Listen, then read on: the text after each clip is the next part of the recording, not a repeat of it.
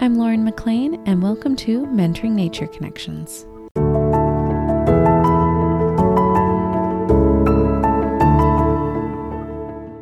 Today's episode is to help shed light on a very important topic here in Canada. So, I do want to front load all of the listeners that there is some graphic and disturbing content in the intro of this podcast. Our country has a tragically sad history when it comes to the treatment of Indigenous people. Recently, the remains of 215 children were discovered at the Kamloops Indian Residential School. Our guest today, Nadine McSpadden, has a personal connection with this school and graciously agreed to speak with us to help open up these difficult conversations. She is from the Secwepemc Nation Shuswap Indian Band. Nadine is a helping teacher for Aboriginal learning in the Surrey School District, and her dream is that every teacher participates in reconciliation. So, Nadine, thank you for being here. I'd like to first begin by asking you about land acknowledgements as a stepping stone to learning and teaching about reconciliation. I've only recently adapted my land acknowledgement to being a bit more descriptive and personal as opposed to the scripted sentence that was originally provided to most educators, and I'd like to get your thoughts on that you know what? I'm so glad you don't. I mean i, I think that you know when, when we were first starting this this adventure we were looking at having a script because teachers were uncomfortable with it and administrators were uncomfortable with it. So we gave them a script. Um, and but now that script is, is has become rote. So we're asking teachers and administrators to make it more personal. Because when you when you think of the audience if let's say you're in a gymnasium and it's an assembly what what will a kindergarten student understand versus what a grade seven student will understand? So we know that students connect more to things when you yourself make it personal. So when i do a, a land acknowledgement here i talk about where my home is situated. So right now um, i'm in walnut grove and i'm on the traditional unceded territory of both the kwantlen first nation and the Katzie first nation and one of the things that I love to do is I love to walk by the river. And I understand and respect that this has been their their fishing ground since time immemorial. And just um, I try and make it as personal as possible. I try not to write it down or memorize it. Sometimes you, I will reflect um, on, on a memory that I've had, like if I've gone through Houston Trail, just the effects that the cedar have. And and for me, it, it's a, it's a, a true wondering. I, I went cedar harvesting a couple weeks ago, and I, I you know when I'm on Katzie territory or Kwantlen territory, knowing that the cedar tree is their tree of life, how did they look at that tree and know that they could get so many resources for it?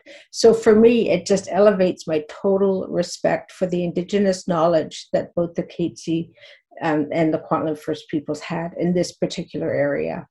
So yeah when you're doing land acknowledgements if you can make it as personal you know um, some land acknowledgements are also trying to include the name of the language that the the community speaks to. So there's going to be variations, and I think that that makes it more.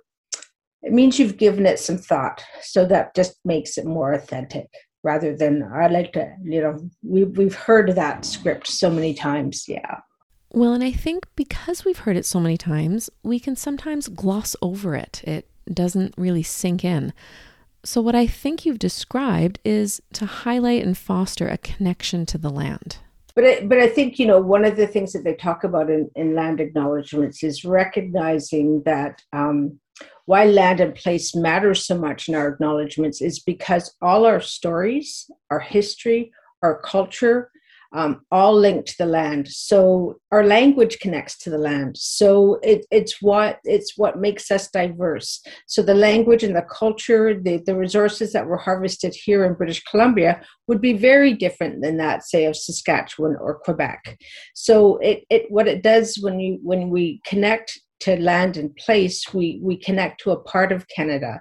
Um, depending on your audience too more and more people are saying that it would be respectful to use the term unceded which means we never gave it up. And um, I, I think you know that's going to become more and more important. I think teachers are reluctant to say it because oh it gets there's a worry of it getting political right? But i, I think that the, the time has come where we have to you know we have to acknowledge this. So so you know you know what some teachers have done and it's super cool is they've had their students try and write a land acknowledgement. And we've done it in workshops and you know teachers get so tangled up because they have this incredible fear of getting it wrong of being disrespectful. And and when and and so you know oh well was and but kids they think oh sorry my dog is now talking. Um, children tend to go right from the heart and so if you say well you know imagine what this land imagine what uh, this the river was like a thousand years ago. You know what would what have the see what would they have seen? What would they have been doing? What time of year is it? So what would they be harvesting this time of year? It it creates um, a stronger uh, picture that that students can connect to. So I love that idea of connecting it to the seasons. Then we can see that land acknowledgements aren't stagnant and they are forever changing. So that that sort of ties into a um, something that, that I wanted to talk about that any teacher can do regardless of age is talking about we call it seasonal rounds so um, i don't know if you've heard of a kit that surrey has um, it was created by the saanich people the saanich moons kit. And it talks about the 13 moon phases and each moon is named but in each one of those moons there were um, there were things that people did because of the, the time of year, the things that they were collecting on the land, but there were also cultural activities that happened. So it would be the time when you would put the canoes in the water. There would be a time when you pull the canoes out. It would be a time of the, the, the winter dance ceremonies that happen. So it not only connects to just the harvesting of the resources and the the the day-to-day activities but also the cultural activities and i think we can make that re- relatable for kids because there are times of the year if we were to look at our school season around, we know, oh, September is the time when the leaves change, but that's also a time when we go back to school. You know, um, in the winter time, it's a time of darkness. You know, um, there's not much light. Well, that that's kind of the winter time. So th- there's something I think for all students um, can connect to when we talk about the seasonal rounds. Yeah. And where do we go to find that website, Nadine? Um, it's on, yeah, I, we have a, a teacher Weebly account. It's called Aboriginal Resources for Teachers. Yes, and it is on there. But um, there, if you just do a Google search for it, there, there are, and if you go to actually another fantastic resource is a website called firstvoices.org or .com.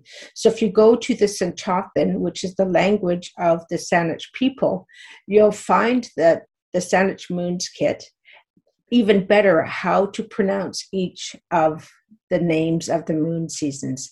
And that's important because a lot of teachers will say, Oh, I, you know, I, I don't know how to pronounce this word. Well, you know, our name is is so, so important. If I don't know how to say Nadine, or if you don't know how to say Nadine and, and you are hosting me, you take the time to learn it. And it's not easy. But by by saying, Oh, I'm just I'm just gonna call you um another name because I can't say your name it shows you know me that you're not being respectful that i'm not important enough so you know first voice is is, is a great website to to find the saanich moons kit um, and there's also stories and songs on there too that teachers can use so students can hear uh, some of the songs. Um, and then, then they can think about, well, what are some of the songs in my culture that are important? Do we have songs?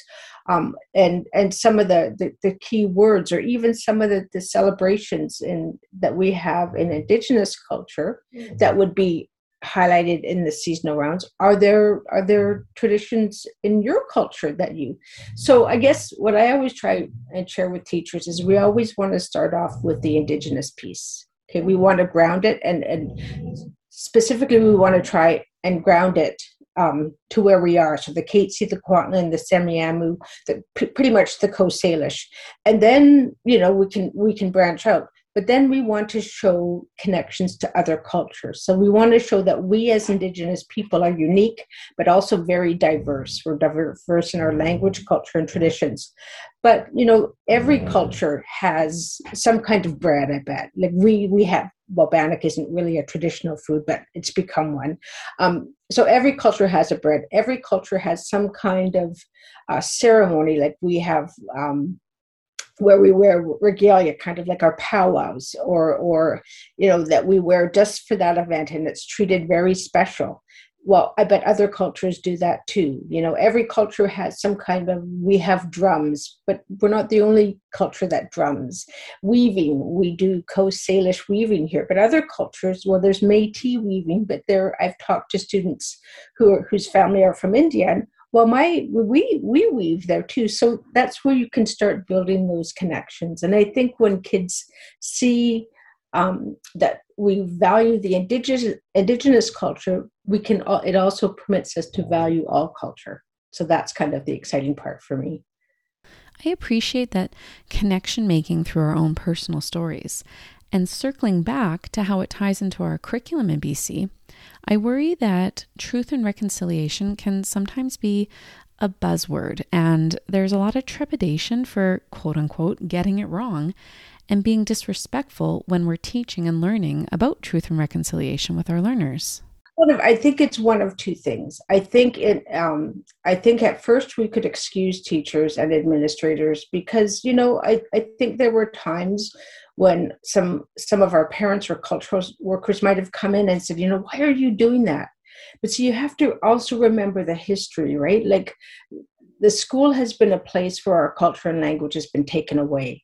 And now we see a teacher try to teach culture, it it's it's perplexing for us so so now that we know that the curriculum has changed that has helped um, you know the teacher teachers are afraid of making a mistake or getting the protocol wrong. And and i think there was a time when maybe some of our support staff were uncomfortable with teachers teaching culture but that's not what reconciliation is about. So if you look at the early framework and you actually look at the definition it's really talking about reestablishing good um, relationships with the Indigenous peoples of Canada. Okay, one of the things I talk about a lot in the workshops I do with teachers is just how difficult it is for our parents to come into schools. And now, you know, the news in Kamloops, now you understand why.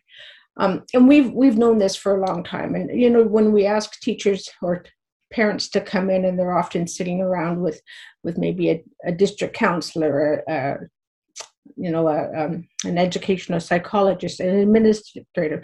These are all position, positions of power, right? And then in an institution that they don't trust anyways. So, so what rec- in my heart, what reconciliation is saying, how can we make our schools a safe place for our students and our parents to be? And there are so many easy ways that teachers can do that. And a lot of that is thinking about the resources you have in your classroom. So I, I was showing your daughter the Indigenous finger puppets, right? There's a perfect example. If you have uh, some of the board books for, for primary um, that feature First Nation art, um, that look at the animals that are prominent in our culture, when parents can walk into a school and, and start to see some of those things that they're familiar with, they're going to be safe. When students are going home with homework that is talking about Canada's, the Indigenous peoples of Canada, in a positive way, talking about their Indigenous knowledge, um, how they've been stewards of this land, you know, how resourceful they were, how much science was involved in building a longhouse or a canoe, um, it, it elevates how it breaks those stereotypes that have been so prominent. Um, I was I was thinking of an example. I was uh, doing a I wrote a book called We Can Bead for Mathology, right? So I, I go into to schools, and what I do is I have the first lesson we do is I have just a bunch of beads made from um, natural materials because thinking about land and place, what would indigenous peoples of this area use to make beads? So here it would be shells, it would be stones, it would be seeds, it would be bones. So I give them a bag of beads and they get to touch and feel because early learners, that's how they how they learn it. And what they notice is really, really interesting. Um, one case I had had the, the, the beads out of my car and it was December. And one little boy said, Mrs. McSpadden, this this stone is still is so cold and this wooden one isn't. so there's a science connection right you know stone and shell but main so anyways the connection kids make is interesting so we did they do, do this sorting activity they make a picture with with the beads um, and then i read the book week We Can Bead and we talk about that comes from stones and and such. And and then we i talk about well where where would first nation people wear beadwork and we talk about a powwow and there's an a cbc kids has great videos on you know um, what is a powwow. One girl talk heard us talk was sort of got involved and she said i have powwow regalia at home and the teacher kind of stopped and said oh really? And she said yeah my mom gave me her powwow regalia. She'd never talked about this before right? So the next day this girl brought in her powwow regalia. So going from a being kind of a shy girl to now she's the center of attention. Kids know what she has and and can because they've worked with beadwork and they did a little bit of beading they can see just how how much work is involved in creating but what i think what's key to me is that mom you know how did she feel to know that students are learning about something that's so important to her? So that's when we be- begin to foster relationships. So so hopefully next year when we they do bean, maybe mom will come in and and teach the class some dancing right? So this is reconciliation. This is when you're rebuilding those relationships with our families and our communities. And it takes work it it, it takes a lot of work and it you know in the case of surrey for most of the school districts in the lower mainland who have support staff, Indigenous support staff, there's been a tendency if I'm the classroom teacher and you're the Indigenous support worker, I would say to you, would you call Nadine's mom because she hasn't? So rather than making that call myself, I'm I've passed that work on to you. Um, and you know, I know myself working in Aboriginal ed, by by helping the teacher out in that capacity, I've robbed you with the opportunity to make that connection with family. Okay, so so for me, reconciliation really is uh, trying to provide unique opportunities for families to feel safe in schools. So our school district has a, a program that we started oh, about eight years ago. It's an after-school program called Bannock and Books. Okay, so um, what happened? It's supposed to be, uh, it was originally designed to get families involved in early literacy and numeracy. So, but it's changed over time, and I think for a positive reason. So, the, the sessions go, we start off, we always have food because that's a protocol. The principal always does the, the land acknowledgements. We now include a cultural worker who starts us off in a good way, often with a couple of um, songs, drumming songs, because our families feel safe. Um, and then we we um, have a read aloud. So I pick books that relate to themes. So this year it was Cedar. So the students read um, the, the teacher read aloud book was uh, Stand Tall, uh, like cedar. Yeah, and then the the one for the primary was uh, the Sasquatch, the fire in the cedar baskets, which is just the most delightful book. Oh, I love it. So they they have the read aloud sessions, and then all the learning activities are based on those books. And then at the end of the sessions, um, all the kids go home with one of our beautiful indigenous bags with books in them. But key is that the teachers are there running the learning stations because we need to be able to provide opportunities for teachers to feel safe to connect with their families. So so when we have these events like the teachers will will naturally gravitate towards you, you gravitate towards who you feel safe with. So they hang out with each other. And I'll try and go over and say, no, go to a learning station and connect with the families. And and it, it just it's so amazing. So that's been positive. And also that now our indigenous families have an opportunity to connect with other indigenous families. So those kind of um, events are important because it, it's it's breaking those barriers. Again it's healing that relationship between school and community. So. So, programs and events like what you've described are feasible actions that we can take as a school community. I'm wondering what are other measures we can take to learn and heal and grow together?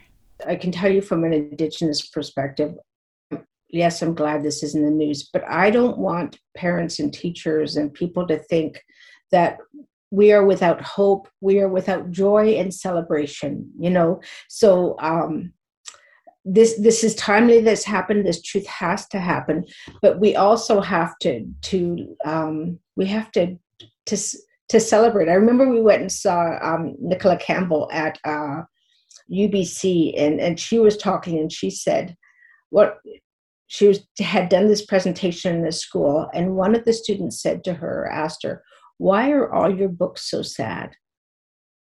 And this was and she thought oh my gosh we have to you know we're trying to educate teachers and families but we have to give our youth our children something to celebrate something fantastic so and there are no end of those books the cedar the the fire and the um, sorry the sasquatch the, the fire in the cedar baskets is delightful and I say this because i I grew up being afraid of Bigfoot, right? Because we talk about it around here, right? But for for some of the Stó:lō communities, they believe in Sasquatch. But what Sasquatch is perplexed about is why is everybody so interested in my feet? And can kids get that? yes and you're laughing right that's what that's what some of our literature has to express. And and also um, you know just those wonderful relationships that we have with with family. Um, it, it, when we look at the first people's principles of learning you know and in the early framework they, they talk about that the importance of story and that memory and history is shared through story. Um, i've been to several of my gatherings and we have uh, s- storytellers.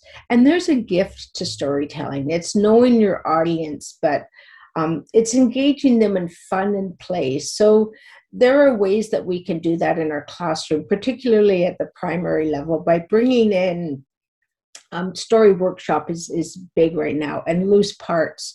You know, uh, animals that are that are familiar to coastal First Nations peoples. Are we in, including those in our stories? Are we talking about? Do we have books? You know, about about the trees and the flowers and the, the medicines that are so important. Because that that showcases again the indigenous knowledge. And that's part of the science curriculum you know? It's so so this little jar here is is I, I I've brought this in to show students. It's dandelions. And it, this is one of our medicines right? Show me a kid who doesn't love to pick a dandelion. So you know we talk about how this is used as medicine and that you only take what you need um, that you're careful where you harvest it, um, that you don't eat it unless you, you have an adult with you. Um, I've, i did I brought in cottonwood buds and showed them how we would make that into a salve. I have stinging nettle hanging back here, so you know, teaching them about the plant medicines and and there there are fantastic resources for that. So taking kids on walks, the um, Pacific Northwest plant cards available through Strong Nations um, are they have a primary version now that where the language isn't so sophisticated. So starting at a very very early age, introducing um, kids to outside, which is which is where all our knowledge was was hosted, right? So yeah, it's it's so I think it, it's easier than I think we, we make it more complex. Um, I'd suggest to teachers, you know, after I do the beating with them, kindergarten book, is have a beading station. You know, have them. How would you make your own beads? You know, um, they could use. I've seen magazines where you tear it into a triangle and you roll them up on a on a a, a chopstick and and glue it, and it makes a paper bead. Right? Uh, use clay and make make a bead, and then paint it. Um, you know, just trying to, to get into things, thinking about how indigenous people did things prior to contact and could they replicate that it it develops an appreciation and a wonder, I think, for the people who who lived and are still living here now. So you mentioned making salves, and I'm sure I'm not the only one who has an interest in learning how to do that. So I'm wondering what resources you could recommend for those of us wanting to learn a little more about traditional uses of plants. I mean, I, I wouldn't be be afraid to check out um, TikTok, uh, Twitter, or Facebook to find Indigenous influencers who are willing to share their knowledge. But I just want to touch on on that sharing of the knowledge too, because um, my my biggest fear is uh, who has the right to share that knowledge. Okay, so I I I've done um, some Coast Salish weaving, and I, I feel comfortable enough with it. I, I tell kids I'm not I'm not a master weaver, far from it. But I have attended workshops with master weavers. I've, I've done my reading. In my area, we have mountain goats. I, I am Salish, I'm interior Salish, so I feel a connection. But I'm not going to teach weaving, I'm not going to teach beading until I, I talk about that history. So who were the weavers? Well, who who? It's like the the coast or the uh, Cowichan sweaters that were created, right? I'm just not going to teach my kids how to knit a Cowichan sweater without one knowing who are the Cowichan people. Is it permittable to do that? So this is where the due diligence of the teacher has to come in and understanding that there are some things that that aren't meant to be shared and some things that can. So like any the, the Pacific Northwest plant cards that talk have you seen them? The Pacific Northwest plant cards? So on the back they talk about all the different um, uses of it. Um, there's not going to be anything in there that would talk about sacred medicines because the publisher knows it's same with most of the stories that are that we call authentic resources um, you can be pretty comfortable knowing that the stories shared and published are are free to do that. And when I say authentic resources, so in our district in Surrey, we review all resources that ABED does to make sure they're authentic and we use the criteria that has been established by the First Nation Education Steering Committee. So we make sure one that it's been written by or in consultation with an Indigenous community. That is so, so important. Um, and two, that uh, it is authentic, that it's um, that it's not perpetuating stereotypes, and that it's it's something that is supposed to be shared and is permissible to share, and that's um, so. I think that's you know when we were talking earlier about some of the fears that teachers have, I think that's been a fear too. So if you use any of the resources from our Aboriginal Resource Center or if you go, if you're not from Surrey, if you go to the First Nation Education Steering Committee website or FNESC and look at their authentic resources guide, um, those resources have been vetted. So, um, and if you purchase, you know, like Terri Mack, who was the previous owner of Strong Nations, fabulous. I mean, I just my I raise my hands up to to her because she has brought amazing, amazing resources to, to British Columbia for teachers to use. Prior to that, there were a few publishers, but she, you know, just she's done amazing work. If you look at her website now, and if you search for a book, um, it will tell you whether it's authentic or not, like whether it has indigenous content. It'll also tell you the grade level and it provides this like a synopsis. But that indigenous or non-indigenous is is is really helpful for teachers.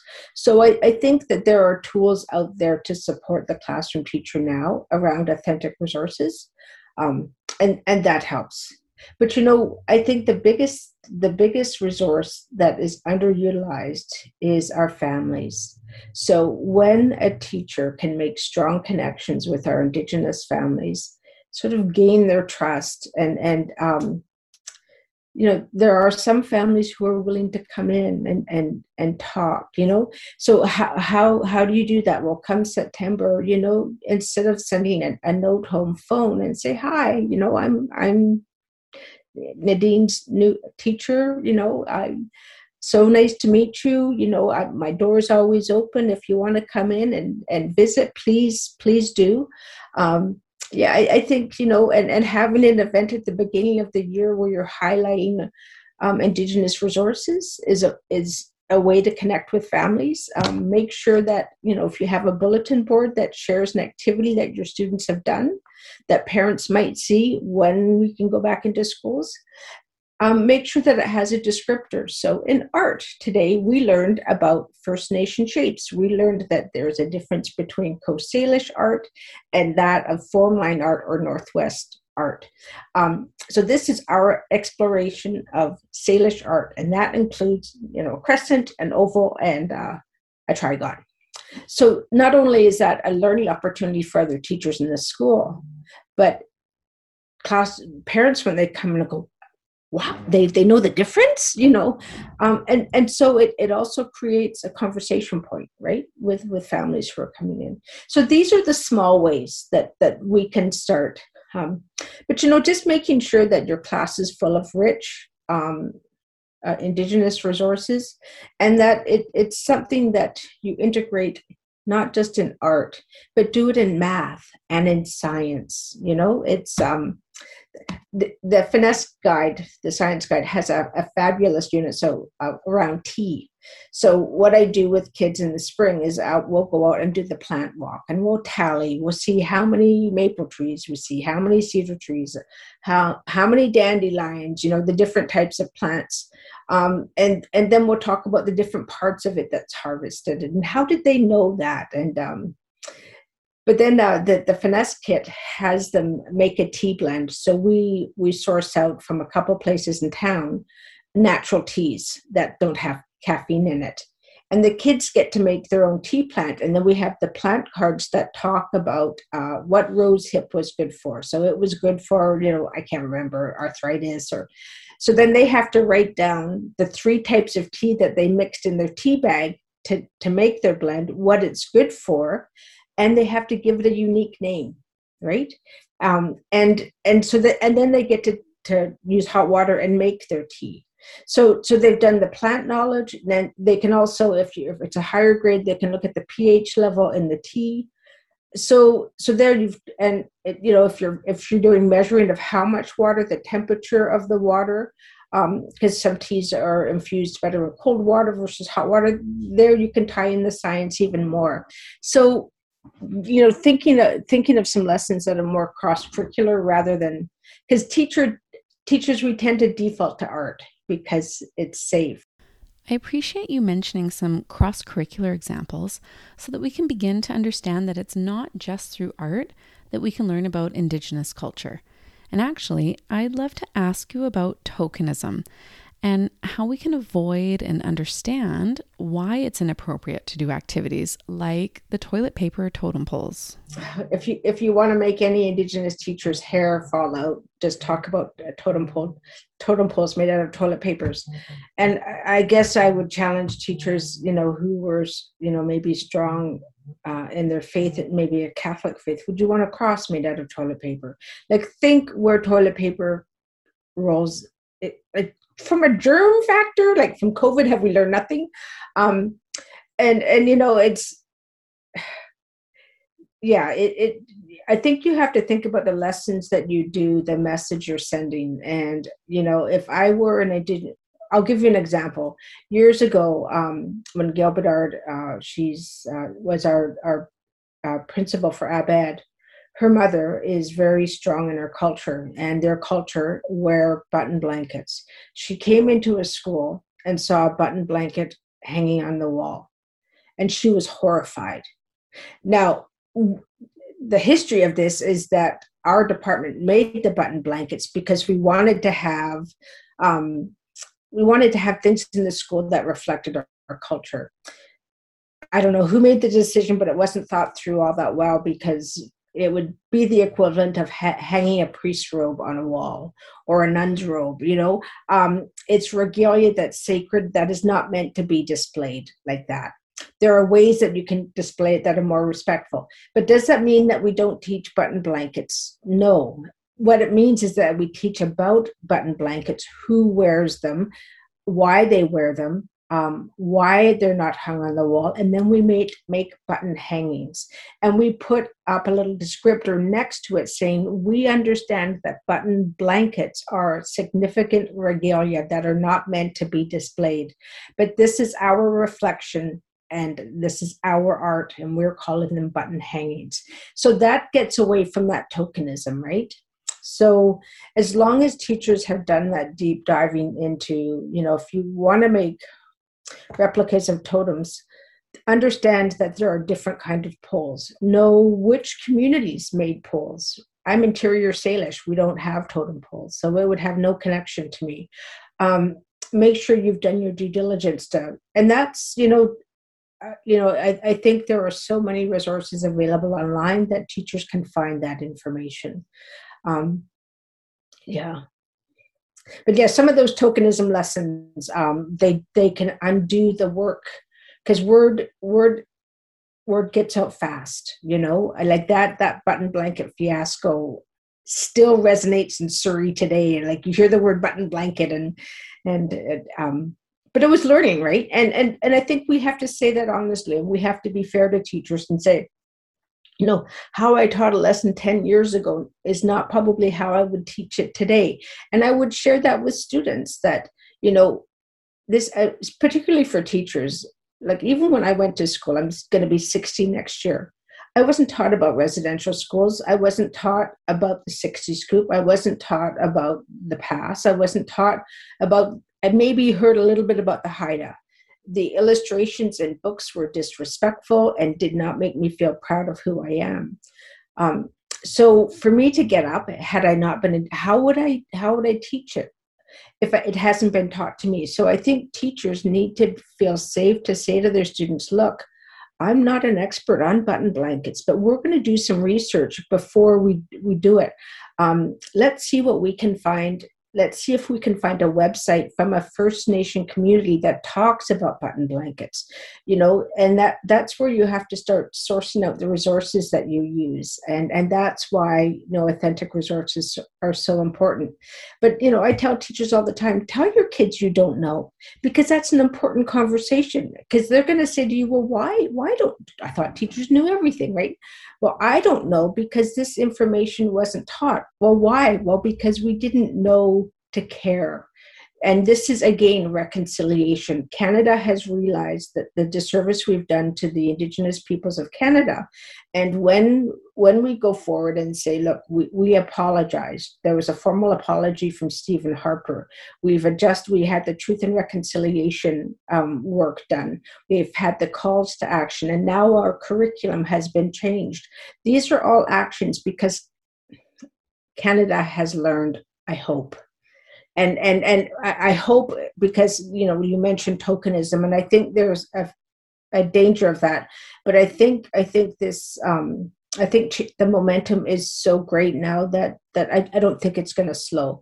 I mean, you just have to look at the the quality of resources that are out there for every grade level. It it's um, you know, FNESC has two two great uh, resources for Indian residential school one for grade five and up, and then one, actually three, 10, and then one for 11 and 12.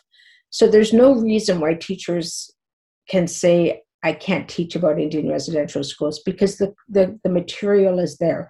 It's age appropriate, it's thoughtful, um, and it ends. What I like about all their guides is it ends in a positive, in, in a, a, place where we think about reconciliation. So, what can we do now that we know that residential schools were created to, to, you know, to take away language and culture? What can we do to make that better? Well, why don't we, as as a school, see if we can find some books that have Indigenous languages in it? So, um, there's a new book, Trapline, and I might, I hope I don't get his name wrong.